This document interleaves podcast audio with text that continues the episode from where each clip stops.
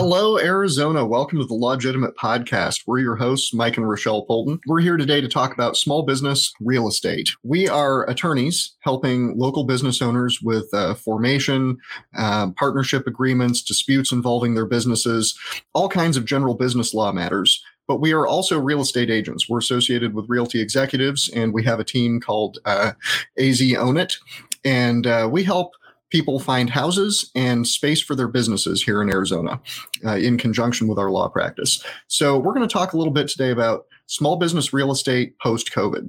What's going on in the Valley right now uh, for you business owners out there who may have space or need space? Uh, what are the dynamics of the market and what do you need to be concerned about? I think the number one question people ask me these days is Do I see commercial markets crashing in Arizona? And the answer is probably not. Um, if it was going to crash, it would have already done it. It didn't necessarily improve uh, to the extent that we thought it would after the last recession.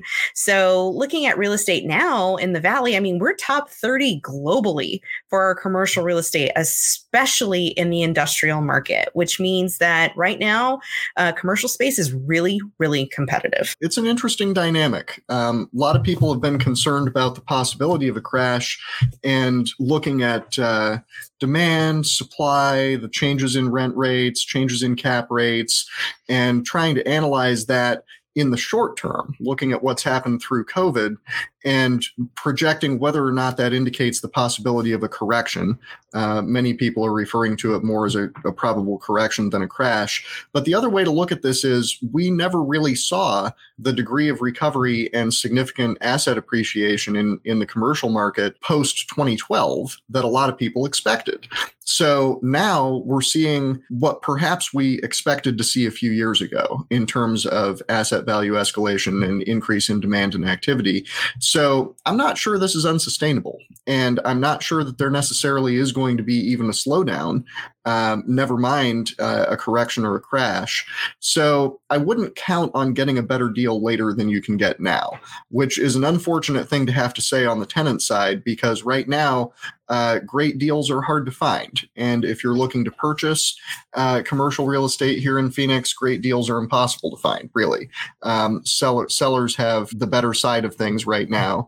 But what that means is that as a small business owner looking to get into space, you're probably going to be confronted with a situation where you have to make decisions very quickly about buildings that are not exactly what you wanted uh, on lease terms that are not exactly what you were hoping for. And that puts you in a difficult position psychologically as a business owner because you feel a lot of pressure to accept compromises and to uh, go ahead and accept a subpar deal uh, simply because it's the only thing you can get and you're afraid that you may not be able to get anything better in the near future.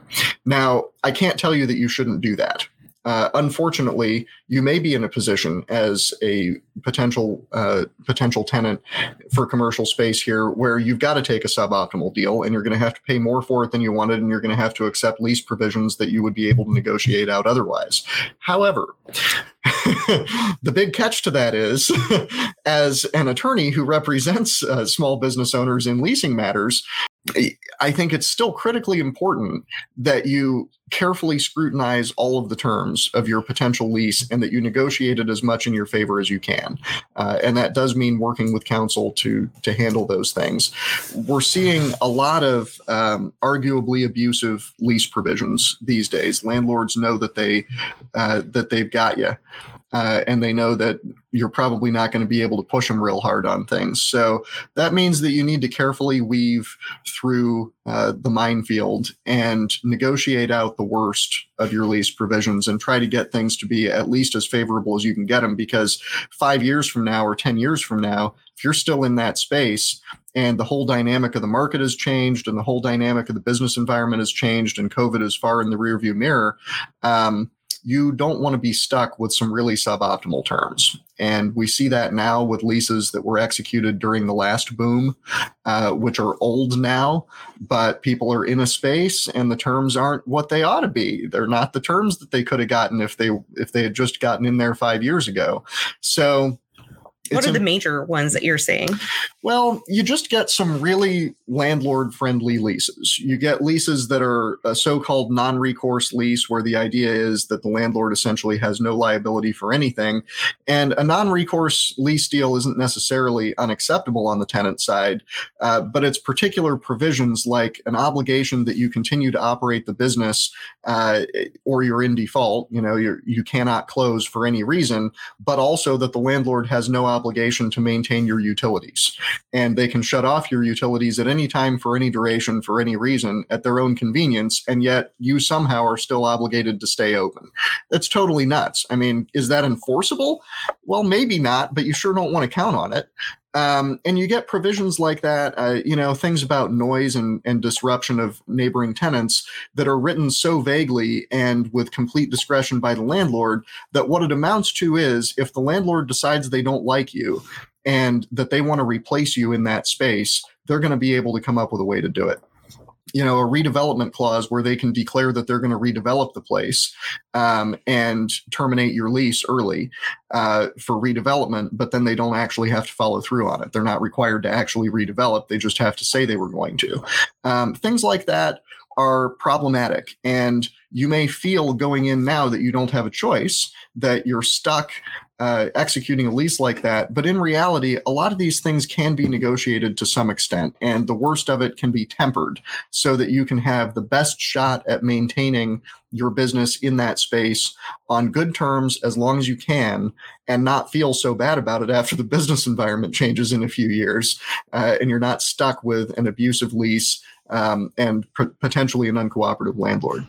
Let's talk a little bit about uh, tenant improvements, yes. otherwise known as TIs, and what happens with rent escalation. Yeah, TIs and rent escalation. So, um, you know, bad news, you're probably not going to get great TI credit deals these days compared to what you would have gotten a few years ago. A few years ago, if you were a business coming into a space with a reasonably long-term lease at a comfortable rate, um, higher higher end of the market on the on the rent rate, you probably were going to be able to get quite a bit of money from the landlord to build out that space. The the landlord was going to pay for at least a third and possibly as much as uh, 80 or 90 percent of your build out, depending on what you were doing, and you may or may not even have to pay that back. Um, some of those are just TI grants. The landlord just pays for it. Others are rolled into the overall lease term uh, on very favorable financing terms. So you're effectively paying it back as a loan to the to the landlord over the course of a long term lease, uh, but at favorable interest, uh, better than you could get with a construction loan from a bank.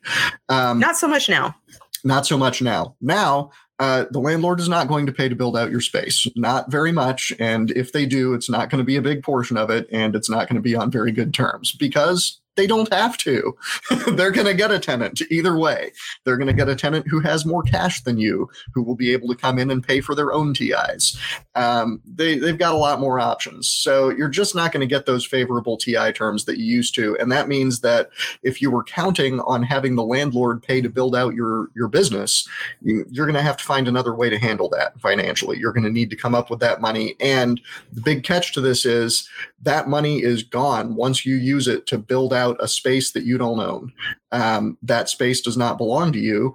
And all of that construction work that you put into a leased space immediately belongs to the landlord. So you've really got to be comfortable that the lease term is long enough, that your renewal terms are appropriate so that you can get all the value you can out of that construction work that you're doing on somebody else's property that you do not own, which leads us to rent escalation. Um, if you've got a lease, where you have, say, a three year initial term, a short initial term, but you've got options for additional terms. You can renew for five years and then for another five after that. Uh, you may think, oh, I've got 13 years here.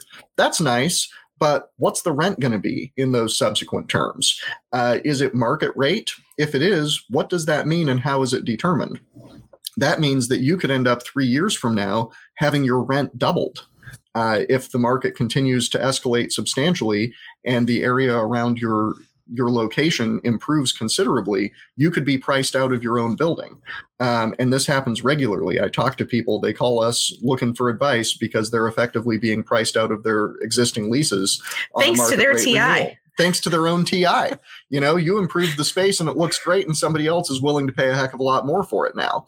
Uh, well, after that short lease term, um, you're going to end up uh, paying quite a lot more money. So these are concerns that you've really got to think about as you initiate the leasing process and as you consider your options in a hot market with rising rates. Um, this is tough. So, this is why uh, Rochelle and I provide this kind of advice to clients, and it's all very situationally specific. Uh, it's going to be important to consider these not just in the big picture, but in regard to your particular location, the exact lease terms, the nature of your business, the TIs you're going to do, um, and we can help you sort through that kind of stuff and figure out what your best options are and what kinds of compromises you need to make in order to move forward with your business these days. So, if you've got uh, questions related to your commercial real estate on the tenant side, you can find us online at pnlaw.pro or give us a call at 602 427 5613. Thanks for tuning in to this episode of Legitimate, and we will see you next week.